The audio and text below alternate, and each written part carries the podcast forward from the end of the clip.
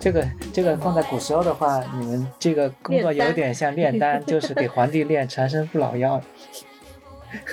嗯，对你 get 到了 AI 从业者经常用的一个 一个词叫炼丹。哦，真的吗？计算机视觉呢，嗯，在看这两件事情的时候呢，它可能看得更粗一点，它看的是从图像中获取的各种各样的统计特性，它是从宏观上来来看像和不像的。那么。当这些东西全部都学到一个点的时候，我们去用这个 A I G C 的这个作画工具去生成我们作品的时候，其实这个里面加的这个随机噪声本身就是我们人类的那种所谓的灵机一动。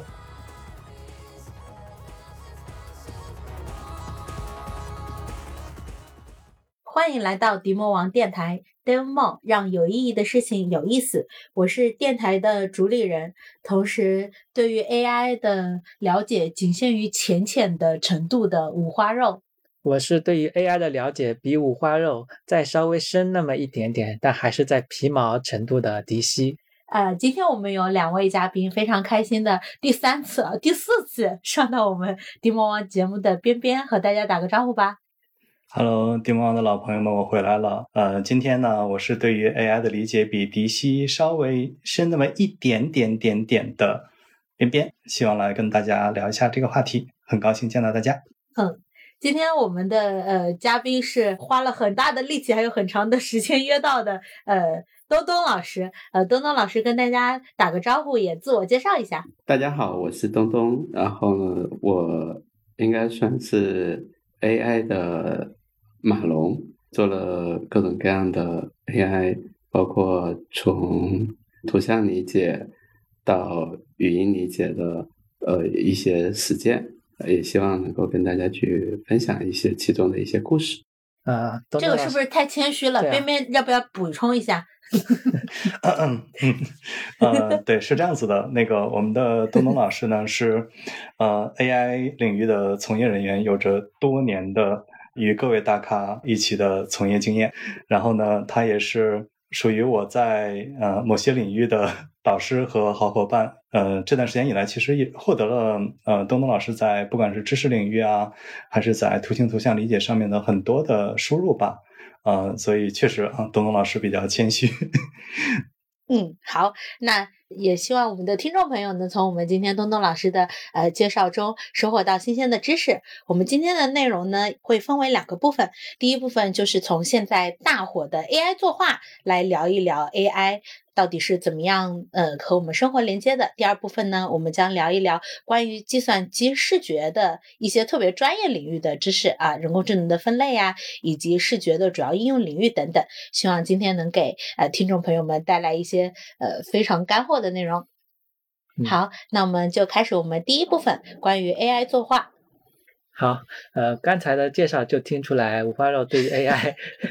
确实的了解不是很深啊。那我们先聊一聊第一个话题吧，就是 AI 作画现在是比较火的一个话题。那呃，我们想了解的就是说 AI 作画它的原理是什么样子的？为什么计算机能够去画出一些非常让人惊艳的一些图像呢？呃，它背后的一些简单原理，东东老师能给我们做一下科普吗？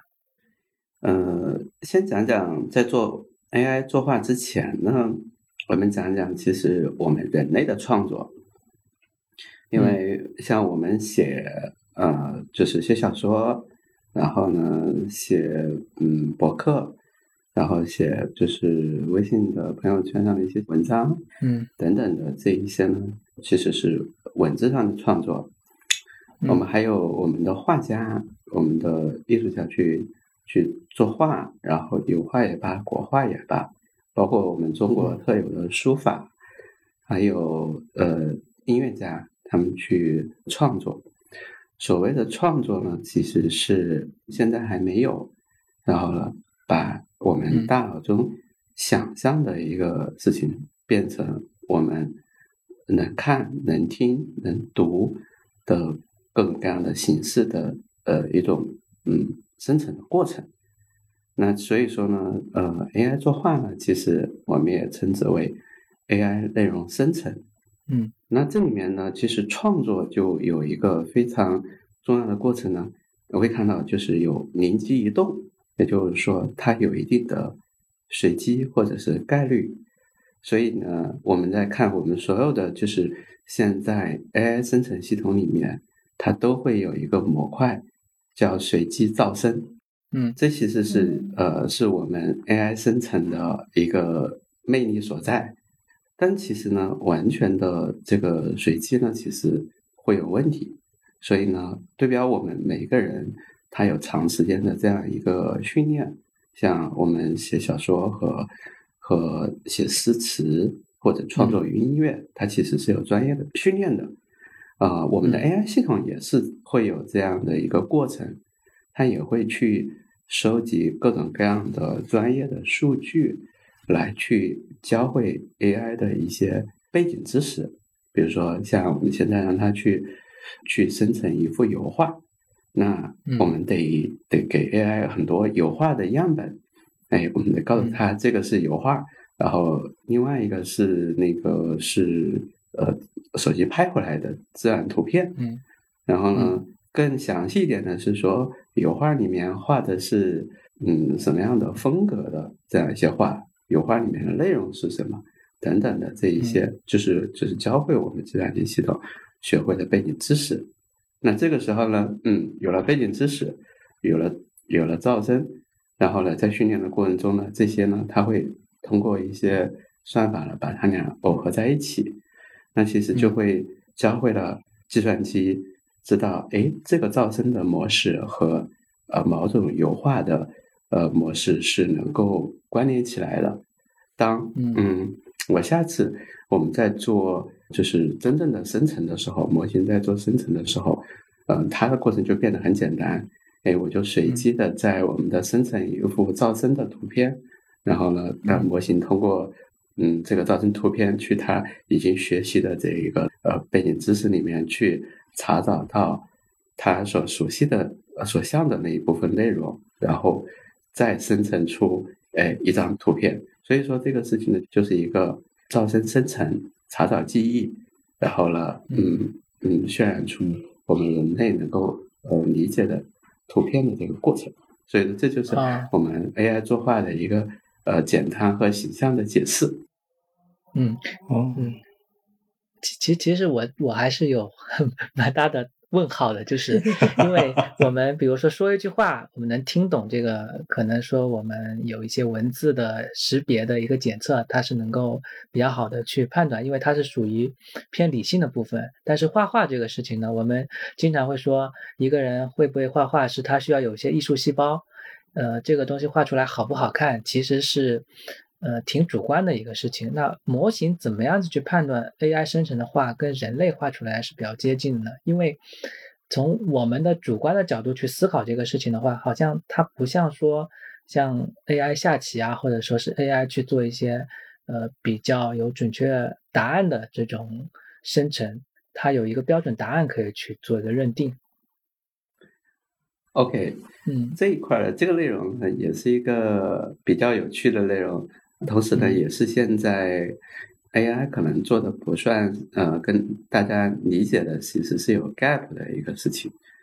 呃，AI 嗯，能够去作画了，嗯，它能做的一件事情就是它在学习的时候，它只判断就是它生成的图片和嗯和它的原来训练的这个样本之间哪个是真的，哪个是假的。也就是说，他要清楚的知道。说我们生成的图片和我们实际输入的这样一个样本，呃之间，呃如果说他能判别的清楚的话，其实就证明说，哎，现在 AI 还没有学好，它跟真实的训练集或者说我我的参考的这样的一个呃数据，其实是有还是有明显的距离的。那呃模型能做的一件事情呢，就是让。AI 生成的这些图片呢，能够跟它看到的一些真实的图片能够接近。就像比如说我们呃想学达芬奇画画，那我们就把达芬奇所有的画作为我们的学习的样本，AI 会生成一个呃一幅画，然后呢，我们会来辨别它是不是达芬奇的风格，或者是不是达芬奇的画。如果当这个辨识器呢已经分辨不出来这个呃生成的画是不是达芬奇的，是不是机器生成的，这个时候呢，证明它已经很像了。所以说，他现在做的这个没有刚才底细讲的那么严格的逻辑，它只有像和不像的差别。哦，所以我能不能这么理解，就是说，其实它还是在底层是用一些像素对比的方式去验证这个是不是跟之前的模型比较接近？我不知道我理解对不对啊？嗯，计算机视觉呢，嗯，在看这两件事情的时候呢。他可能看得更粗一点，他看的是从图像中获取的各种各样的统计特性，比如说它的平均值呀、它的方差呀等等的各种各样的一些统计特性，它是从宏观上来来看像和不像的。因为比如说达芬奇的画和莫奈的画，如果从我们统计它的呃均值和方差的时候，你会发现，哎。这两个画它风格不一样，它的均值和方差会会挺不一样的，所以我们在辨识 AI 生成的这个画像不像达芬奇，它会从统计上来看，不会从像素一个具体的像素上来看。嗯，好的，好。哎，我我有一个我有一个小白的问题啊，为什么要用 AI 来画画？为什么？因为我我大概讲一下，就是我 我大概讲一下我了解的情况，就是说。呃，现在的设计师去画画的话，其实成本是蛮高的。很多设计师虽然设计的功底不错，但是呢，要去画一个原创的画的话，其实成本还是挺高的。AI 的话是在这个基础上是能够很好的去做到辅助的。而且我有了解，现在有一些 AI 生成的画跟人画的真的很接近了，基本上已经很难分辨出来了。嗯，就最近几个月就进步特别快，所以在设计师领域里面，现在其实有一种说法就是说。有没有哪一天，就是他们的画画这个事情，大部分会由 AI 来取代了，可以大大的解放设计师的工作量。那设计师干嘛去？嗯，所以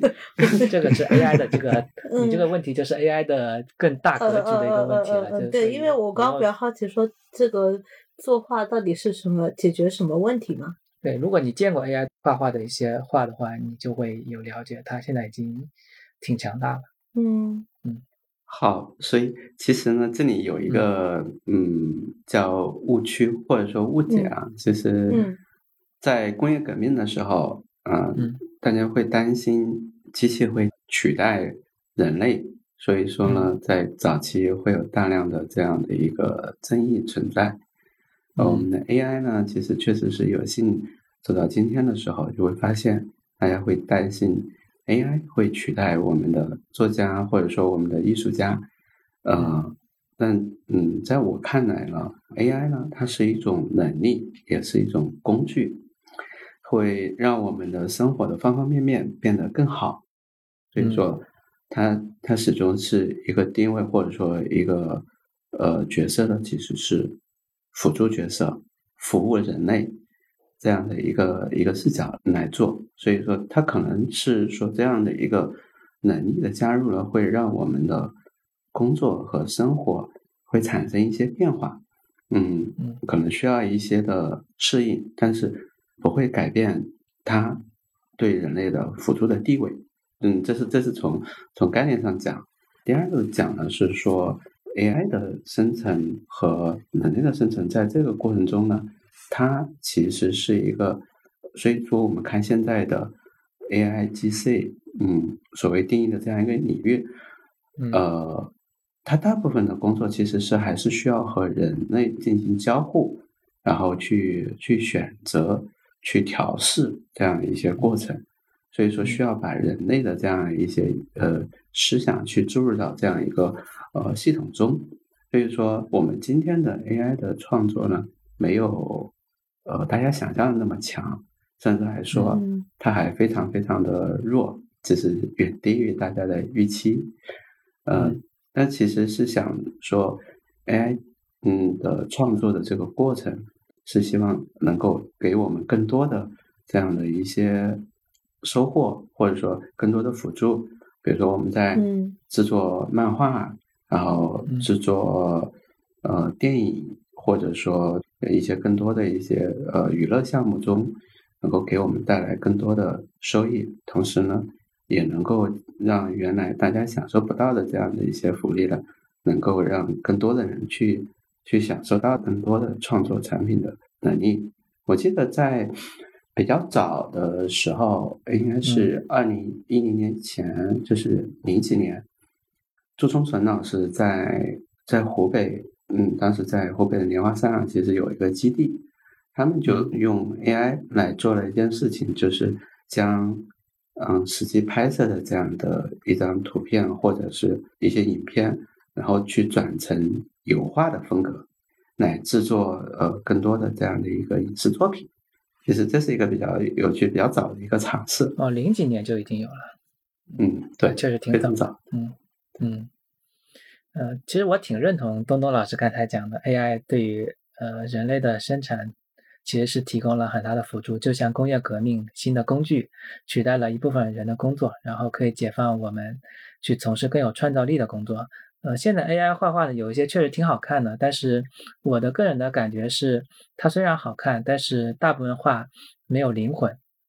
嗯，不知道我的感受是不是对的啊？就是我我会感觉有这样的感觉，所以我想问的问题是，现在的 AI 生成的一些图像啊、视频啊，呃，以及刚才东东老师讲的 AIGC 这个部分，它现在还是有哪些不完善的地方需要继续去攻克的？OK，其实呃，像像 AI 生成的，现在嗯有它自己的难点。一个呢说，我们现在可以想象，我们可以相对呃好的去生成一段文本，去生成一张图片，但是呢，要生成一段视频呢，是有相当的难度的。呃，这是第一个。第二个呢是呃说，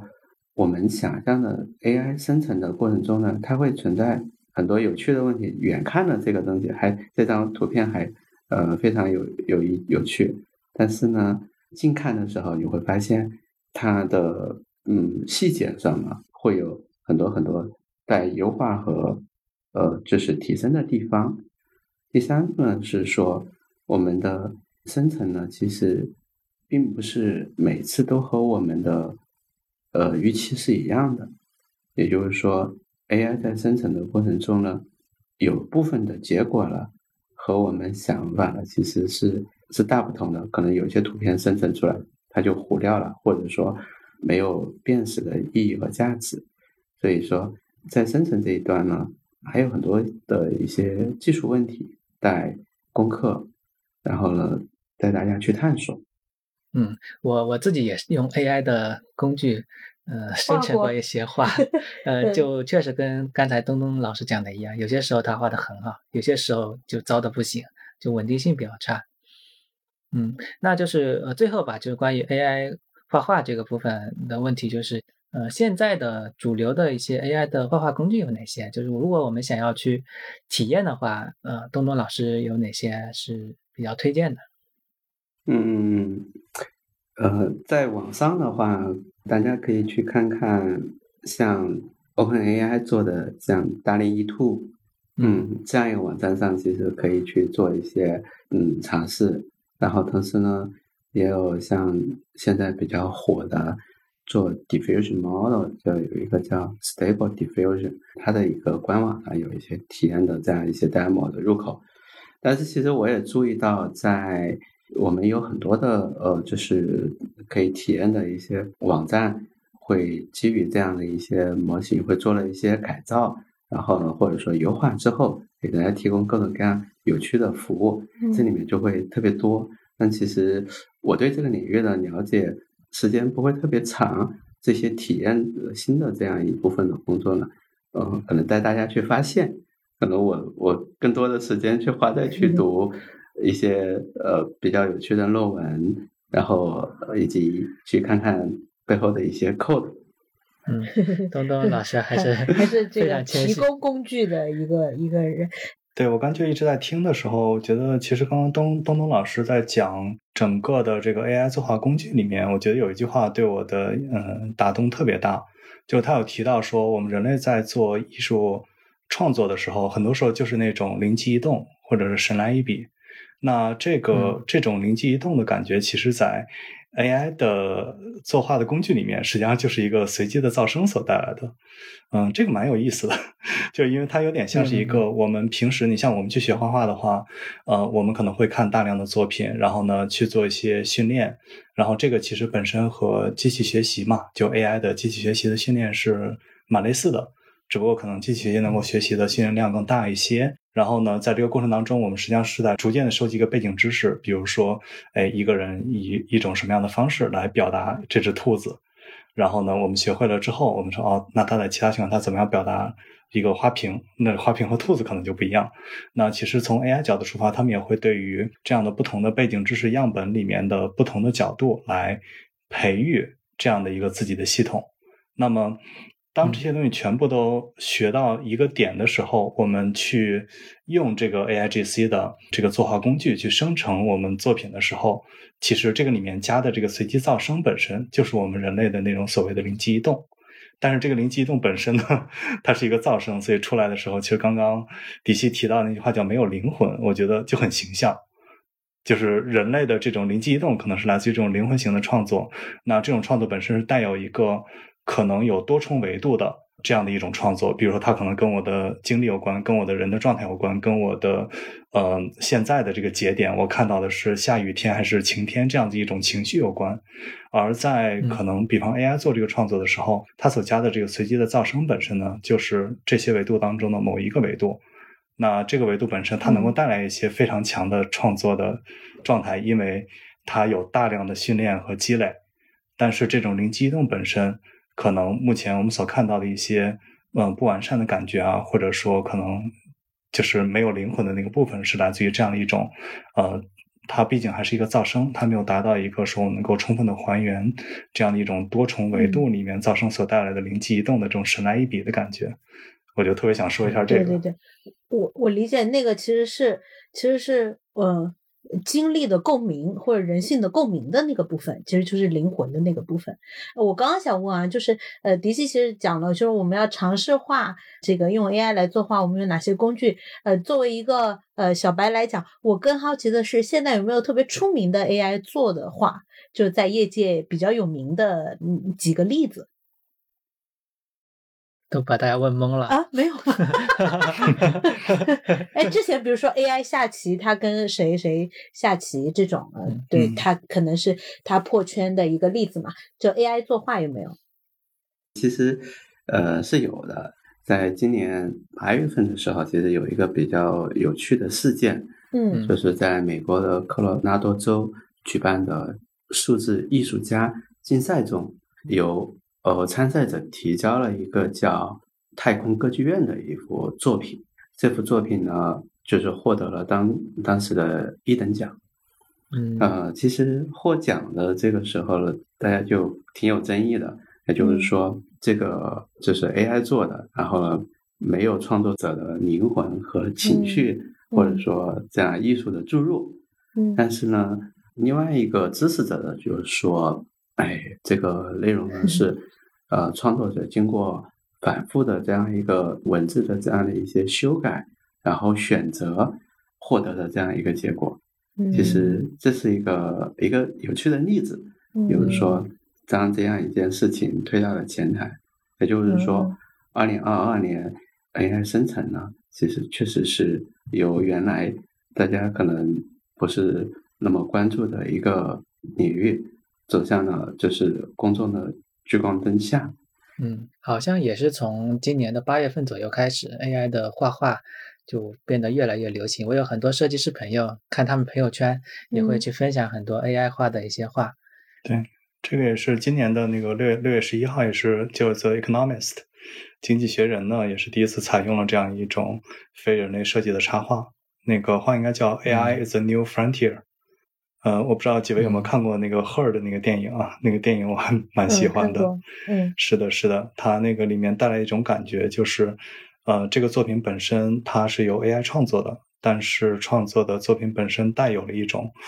还有还蛮有冲击力的一种情绪。呃，还有就是我记得之前我们看那个《爱死亡机器人》里面，呃，有一个作品是那个祖马兰嘛。我反正当时看到了这个事情的时候，就想到了祖马兰的那个事情，还有赫尔的这个这个电影，我觉得还是蛮就很冲击吧。嗯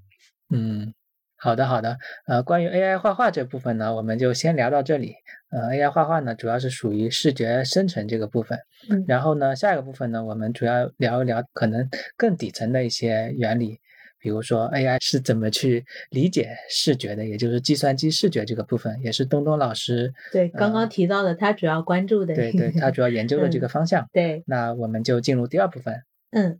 计算机视觉。对，关于计算机视觉，嗯，其实人工智能这一期我们策划的时候就比较艰难，因为它非常大，所以先请东东老师跟我们讲一下人工智能的技术大致可以分为哪几类。好，嗯。我觉得其实，嗯，可以用一种更形象的方式来去理解，因为 AI 实际上是跟我们，呃，是一个非常贴近的一个一项技术领域，它可能会比我们的呃数学啊、物理啊、化学啊要要形象的多，所以说呢，它很有趣。呃，我们从 AI 这个词的本身的呃来看，就就知道它是它是干什么的。AI 呢是翻译成中文是叫人工智能，也就是说，我们理解 AI 的话，可以用一个以计算机实现的我们来类比，也就是机器人。嗯，然后我们看《黑客帝国》也罢，然后去看现代的科幻片也罢，有大量的机器人的形象出现。嗯，其实是这是呃人类的理想，也就是说。呃，在我当年选择呃做 AI 的时候，第一个是觉得它有趣，嗯，工作了多年之后呢，我觉得它更有一个让我觉得有动力的一个点呢，是有可能是说我们的人类的智慧呢，有这样一个机会去脱离呃我们的碳基的生命，然后去 奔向硅基，脱碳向硅，也就是说，我们能够像像星球一样，呃。永恒的存在，哇！也就是说，这是呃人类永生的一个 另外一层的的一种方式。这是我们呃工作多年之后依然有动力的一个一个原因。也就是说，呃，人类的智慧是不是一定装在大脑里面呢？这个这个放在古时候的话，你们这个工作有点像炼丹，就是给皇帝炼 长生不老药。嗯，对你 get 到了，确实是很有动力。AI 从业者经常用的一个 一个词叫“炼丹”。哦，真的吗？嗯，对我们称之为呃，称自己为炼丹师啊。除了我刚才的 AI 马龙之外，还有一个叫 AI 炼丹师。那还是炼炼丹师更高级一些，听着。好，那那那就是我们呃。我大概了解人工智能，它有一些技术领域嘛，比如说是呃自然语言处理，还有计算机视觉以及生物识别技术，类似这些的话，那它刚才用一个就东东老师是用机器人的一个比喻嘛，是不是他也是模拟了人的一些很多的他的感官的一些处理？嗯，对，我们可以用一个机器人来看呃，几乎所有的 AI 技术啊，就是我们讲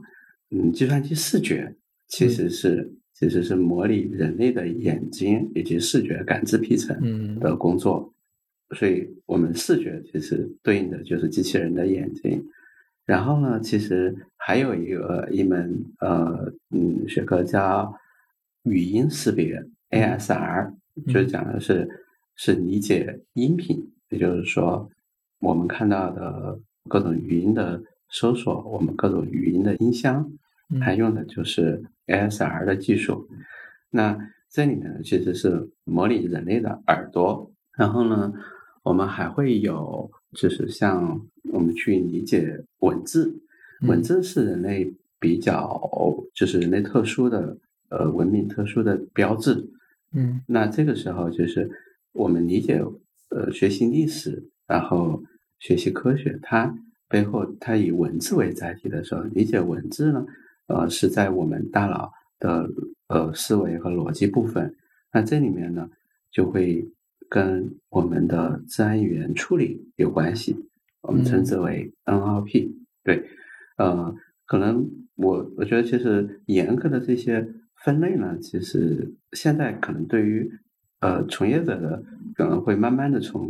进入的时候，可能会可以看得更严格一些。但是从感官上来看呢，AI 呃它都是以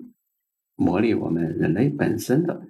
呃行为，对于用计算机的技术对于人类的各种感知、认知。或者运动控制这样的一些，嗯，作为建模的对象和学习的对象，嗯，所以说就回到当时就说工作从业多年之后依然有动力呢，其实就是希望说我们的今天的计算机或者是呃硅基的这样的一个系统能够去承载我们人类智慧的理想。哦，非常有意思啊，就是格局打开了，刚才用的类比就。对对对，真的，真的是感觉是以人作为一个类比，然后，呃，慢慢的去进入到整个这个真的才是以人为本的技术。好，那刚才聊的是人工智能的大的方向的东西嘛，就是东东老师的话，主要研究的是计算机视觉。那计算机视觉的话，它现在的主要的应用领域有哪些啊？就是我们生活中有没有哪些是跟计算机视觉有关的一些应用？啊。呃，计算机视觉呢，其实呃，确实是我们对 AI 感知比较多也比较丰富的这样一个领域。我们来看，哎，我们在拍照的过程中，嗯，就是希望去做美颜。哦。然后呢，其实这个美颜的这个过程呢，其实就是我们视觉中经常用到的一个呃领域。也就是说，大家买手机。选不选这个手机呢？有有很大一个程度上看它的相机的美颜效果好不好。对，这是这是视觉的呃一个一个就是非常广泛的一个应用。嗯，然后呢，诶，就是计算机视觉呢，我们还会看到就是我们的呃生活的这个城市，或者是嗯，就是我们生活的这个环境里面，我们看到有各种各样的摄像头。嗯，呃，马路上的。呃，小区里面的，然后其实这一些它背后呢，呃，其实除了录像本身呢，它还会有更多的这个安防的诉求，嗯，就是用计算机视觉来来保卫我们的生活环境，然后呢，能够去通过这样一个系统，能够及时的去发现危险，然后呢，跟我们的呃公安呐，跟我们的市政呢进行联动，嗯，呃。这就是说，我们看到，哎，今天，嗯，大家就是我们可能会讲，走在交通灯的路口的时候，他也肯定想，哎，我得遵守交通规则，嗯，啊，不然其实会被被抓拍到，嗯，那其实这个抓拍到形成判定的这个过程呢，也是计算机视觉在里面啊起到了重要的作用，也就是说，它背后就是百分之九十五以上的这个工作。都是由计算机视觉来承担的。哦，刚才有聊到一个应用是美颜相机嘛？这个其实是大家，呃，应该算是最熟悉的计算机视觉的应用领域。那美颜相机，就我们以这个例为例子的话，它是怎么样子去识别？就比如说你这个脸给你瘦下来，以及怎么把这个眼睛变大，类似这些。一键化妆啊！对对对，它背后的这个技术原理能不能？呃，稍微深入浅出的跟我们讲一下，我还挺好奇的。嗯，嗯，OK，嗯，呃，所以说我们需要去美颜的时候，其实是首先他得做一件计算机得做一件事情，嗯，呃，得认识啊哪些像素是属于皮肤，啊哪些像素是属于头发，啊哪些像素是属于眼睛、眉毛、嘴巴，嗯。嗯，这样的各种五官，所以呢，我们嗯在这里呃，就是会用到一些，你可以认为其实像素级的这样的一些分类，嗯，在学科里面会称之为图像分割，就是这样的一个一个词。所以说，把各个像素去做了分类之后呢，那我们就知道了，哎，我们比如说我们要让自己变得白一点，那我们就可以去。去对于皮肤的那一部分呢，去改变它的呃像素的一些值，嗯看起来不会不会那么暗，然后调亮它的一些呃亮度。嗯比如说，它会因为通常呢，我们呃皮肤可能会想一想，我们得去可能会呃偶尔会去长一颗痘痘啊，或者说两个痘痘，如果需要去去除了，它其实是会用周围的这样皮肤的像素呢去替代。嗯，痘痘的那个地方，然后这样的话，整个皮肤就看起来，嗯，跟我们的理想是一致的。嗯然后比如说还可以去帮我们去呃，就是画一个口红，嗯那其实它能知道就是嘴唇的这样一个位置，嗯然后呢去用标准口红的这个色彩去呃替换我们的就是嘴唇的皮肤的这一部分的色彩。哎，东东老师，这里这里 这里我有一个问题，因为我遇到过一个 bug，、嗯就是 我去呃修我的自拍的时候，我不是现在都戴着口罩嘛，它是按距离算的我的嗯嘴在哪儿吗？因为那个口红会出现在我的那个口罩上。对，我也想问这个问题，就是刚才讲的其实是它的应用的领域嘛。其实计算机是怎么样去识别我的眼睛在哪里，我哪个是部分是我的嘴巴？呃对它是在背后是什么样的原理我拍的那个是。看不到我的嘴巴的，但是我的口罩上出现了一个嘴型的口红。嗯嗯 呃，OK，其实呃，计算机它在它的内存里或者说它的记忆里面记了一个标准的人脸的模板，嗯然后呢，那这个时候呢，就是我们每个人可能会有所不同，嗯那嗯这个他拿到我们自拍的照片和他的模板呢，会去做一些配准，也就是说，那会将模板呃做一些拉伸或者是形变，然后将模板中的一些关键位置和我们自己呃人脸上的这样一些关键位置对齐，嗯。也就是说，那这个对齐之后呢，它其实就我知道，因为模板上的它会清晰的标注眼睛在哪呃哪里，我嘴巴在哪里，所以说它所有的处理，它之后的处理呢，都会基于模板这个这个记忆来处理。也就是说，这时候呃五花肉看到的这个 呃说把自己的口红涂在了口罩上，因为事实上来说，它它是通过模板算出来了那个嘴应该在哪个位置。然后涂上去了，所以说看起来就会口红就涂在他口罩上，但大概的位置是对的。哦，嗯，就就现在的这些呃人脸识别计算机的视觉这个领域，大部分应用的是已经是用深度学习来去识别一个脸的一个模型吗？还是说还是基于以前的可能呃更古老的 AI 的技术？呃，现在多数是基于深度学习来做嗯啊、嗯，只是说任务类型没有变，任务目标没有变，只是说，哎，我的计算的方式变了，嗯，不会去用原来的一些规则呀，或者是嗯规则提取的一些特征啊来去做。嗯，因因为刚才就是东东老师有去聊，就之前可能用的是规则特征去提取，嗯呃，以前的 AI 的话，它更多的就像类似打标签一样，会定一个规则，然后在这个规则里面，我们慢慢的把一些我们熟悉的东西分类到这个规则里。但是呢，通过深度学习的话，呃，我的浅薄的了解啊，就是，呃，我有听说是其实。我们也不清楚计算机为什么就把它分类对了，但它就好像就对了，嗯就是感觉就是它在不停的试错试错的过程中，总结出了一个好像还不错的结果。呃，我不知道我的理解对不对啊？呃，它的确是一个试错的过程，嗯也就是说，神神经网络在学习的过程中，它会我们有一个叫反向传导的过程，嗯也就是说，呃，当你呃往前前向预测的时候，嗯如果对了，它回来的梯度就是零；如果错了，它回来的就会有一个差值。嗯它会去通过这个差值就会形成梯度，来帮助我们调整神经网络的这个参数，嗯来使得它在下一次预测的时候是对的。嗯所以这个这就是刚才说它就是不断的呃试错的过程嗯，但是这个试错呢，它其实是是有规律的，它是跟着标准答案来调整到就是使得它的预测结果跟它的标准答案是一致。嗯当未来遇到新的时候，新的呃输入的时候，它未来预测的时候呢，呃，就是出错的这个概率就会更小。哦呃，这是这是一个比较形象的解释，但其实从今天我们嗯从一个更嗯系统的或者说更数学的这个方式来看它的时候呢，我会看到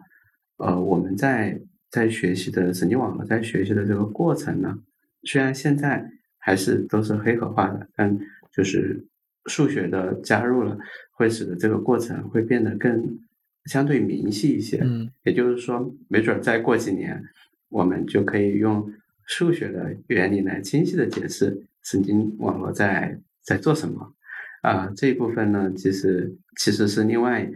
一门呃，或者说这是这个学科领域大家从业的一个期待，是希望说能够变成我们用数学工具可以描述、可以理解、有更好的数学基础的这样一门学科，能够支持深度学习走得更更远，然后做得更强。嗯，其实呃，我刚才提这个问题也是我自己对于深度学习的一个小小的质疑，就是呃，比如说计算机视觉一个应用领域可能是在自动驾驶这一块，就是有一些汽车的自动驾驶好像是基于这一块的，应该是吧？嗯，对，就是刚才我我想讲的另外一个应用，可能大家现在看起来非常 fancy 的一个过程，就是我们可能新买的车里面都会有一些辅助驾驶，但可能呃，如果我们可能会在北京、广州、苏州，嗯，然后上海这样一些地方，可能有有没准有机会去体验到嗯无人驾驶的这样一个汽车，它确实是有大量的计算机视觉的技术在里面起到的作用。嗯，边边的那个自动驾驶有没有用过？是吧？我是有用的呀，对，因为其实刚刚那个，你有用啊？对我，我其实定期会用。实际上，呃，因为我开的是呃理想 ONE 嘛，然后我觉得嗯理想 ONE 的那个整体的状态还是不错的。呃，刚刚景东老师提到的，就是我们在学习里面用的前向预测、反向传导、梯度调整。我在听的时候，满脑子想的就有点类似于是，嗯，我们小时候经常玩的一个游戏嘛，把你眼睛蒙上，然后让你去白板上面画个人脸，然后你的队友可以帮你喊，然后你去画说啊歪了歪了，往左往左，然后往左，哎好，我这儿哎鼻子再低一点，就就我感觉好像很多的那种，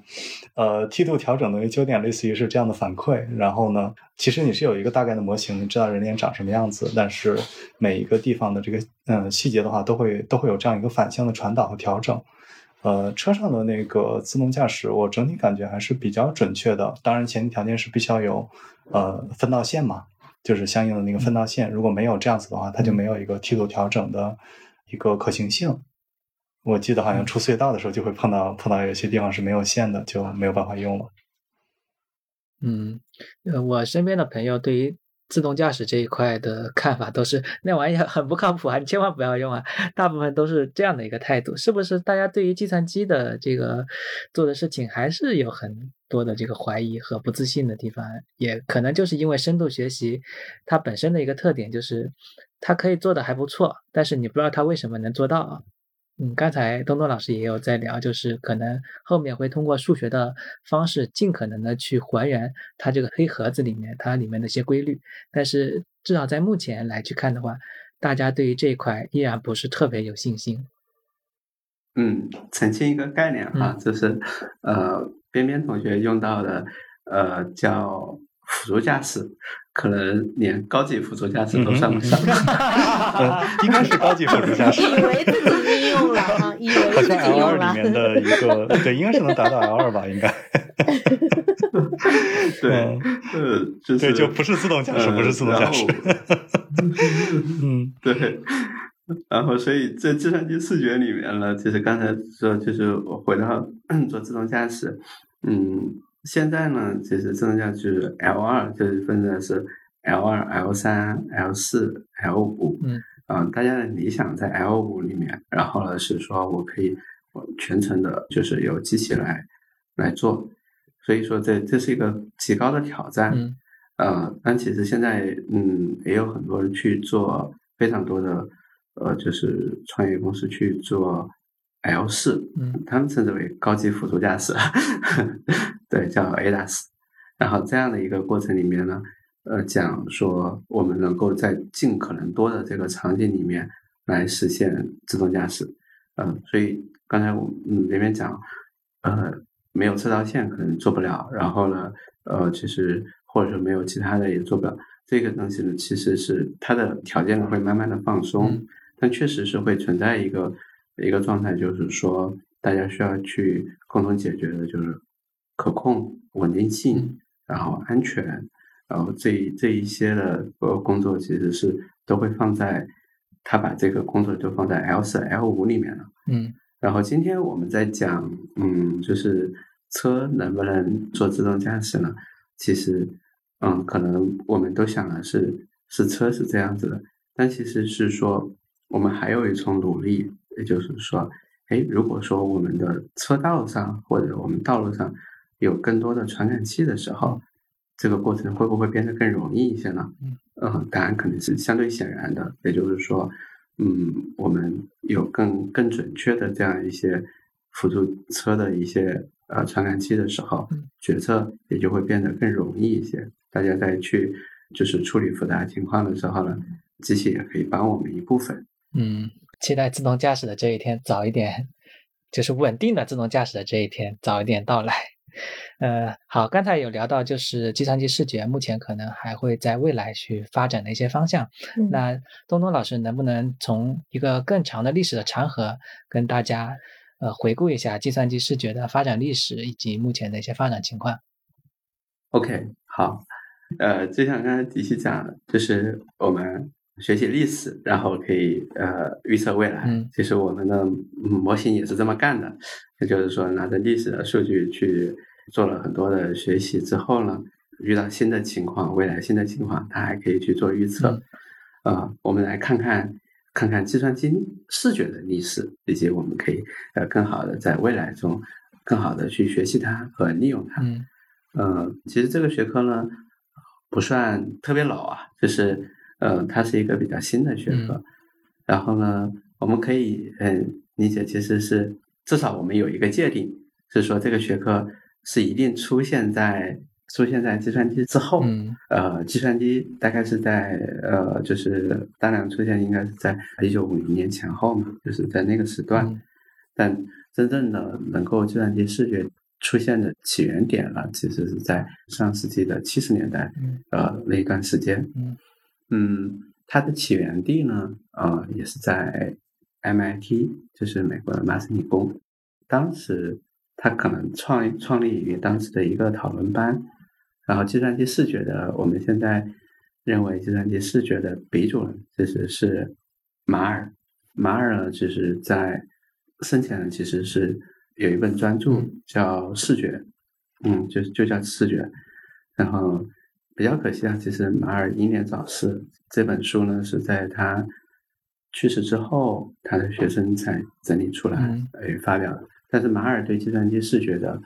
影响呢，其实是非常重要的。他为计算机视觉提出了一个呃三层的一个理论框架，从此就成成就了这一个计算机视觉的一个基础。也就是说，一九七零年代由马尔带领的这一批科学家为计算机视觉建立了他的理论框架。呃，但其实呢，这个这段学科呢，其实会到真正的去兴起的时候呢，还是因为我们成像的这个器件，或者说成像的这样一些芯片产品丰富的时候呢，才开始兴起。就像我们的数码相机出现，然后呢，我们各种图像处理的一些芯片，像嗯，可能大家见的比较少的，像 DSP，但其实我们嗯，几乎每一款手机里面都有它。所以说它它在兴起的时时点呢，其实是上世纪九十年代这段时间呢，就是就会有大量的一些实用型的一些工作的出现，也会在我们的一些工业制造，在我们的一些呃其他的一些生活的领域会快速的出现。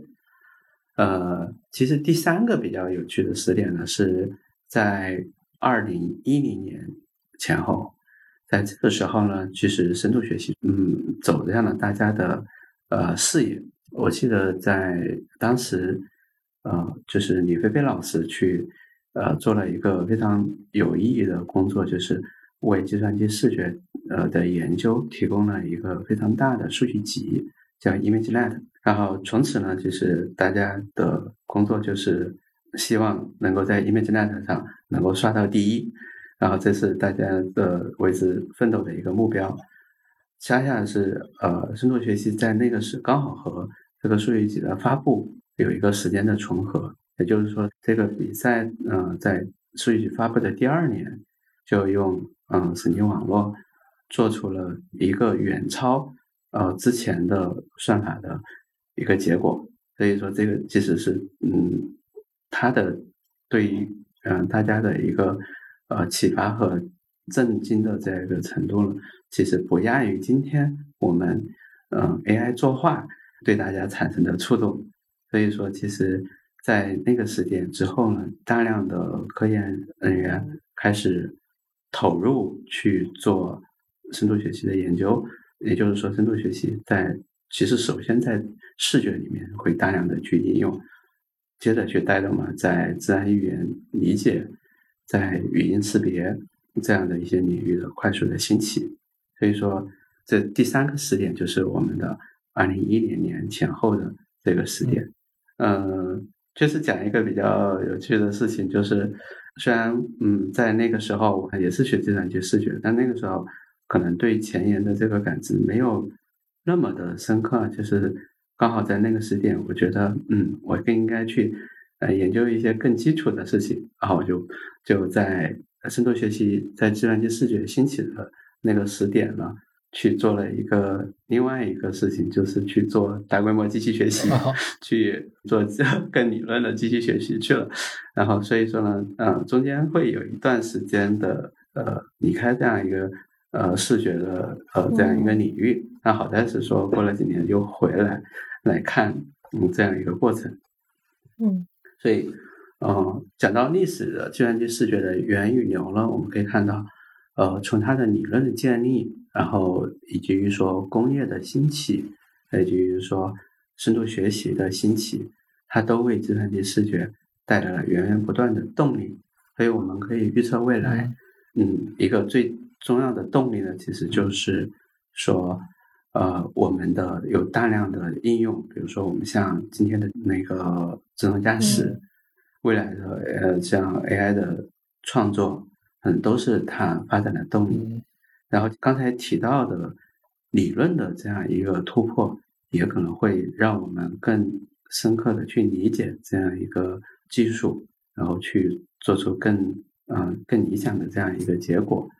所以说，其实我们可以预测，在在未来，呃，理论的成长和应用的成长，必将会带领这个学科走向更能够为人类社会发挥更大价值的。嗯，起点上。嗯，哎，刚刚其实东东老师给我们介绍的是这个技术领域啊，包括自己呃在一些时间内选择啊领域的那个那个变化。但是我我根据我的一些观察和我之应该是一年多前看的一篇文章，他就讲 AI 从业人员人才的流动。呃，他讲了那个具体时间点，我不是记得特别清楚，反正就是有一个时间点，这些的研究大量都在高校里。然后呢，又有一个时间点，这些高校里的人才又去呃呃产学研的结合也好，反正就是进入实践领域去进行一些探索。后来又有一个节点是，这些人又陆续回到了高校里。其实看呃一些大公司的嗯比较有名的几个人，其实呃在今年或者去年都呃又回到了高校。我想问问这个，你有观察和为什么会出现这样的现象吗？嗯，其实有各种各样的一些讨论，呃，就是我觉得其实是，呃，我们可以看到 AI 这个领域是其他啊领域比较少见的一种方式，就是产学研之间的流动会非常的快，呃，这是一个好的现象，也就是说，它能够让不同的人员能够有更好的、更充分的这样一个交流和实践的这种机会。能够到生产的一线去，去看它最最挑战的一些问题，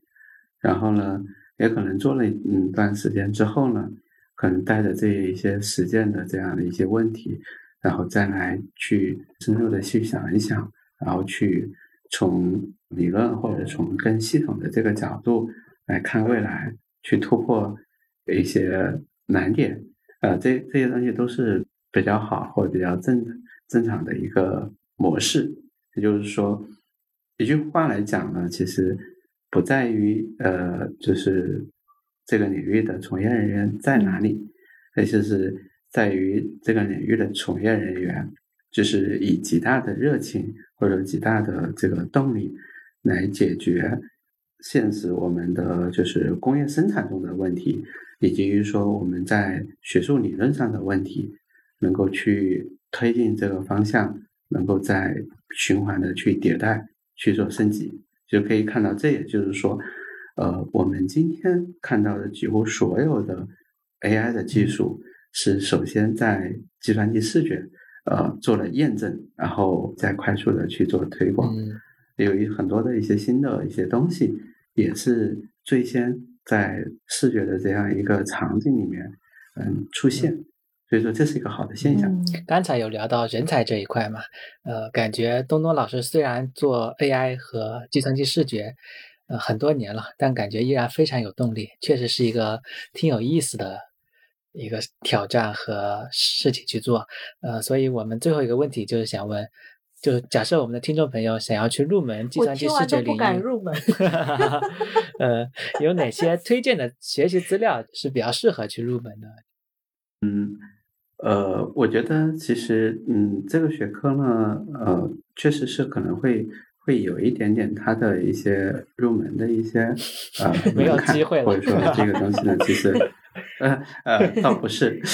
呃就讲嗯，我觉得是讲我们的嗯这个基础，因为事实上来说，要要做这一些的东西呢之前，其实我们在学校呢可能要特别留意的几个基础，可能会之前会被我们忽略掉的，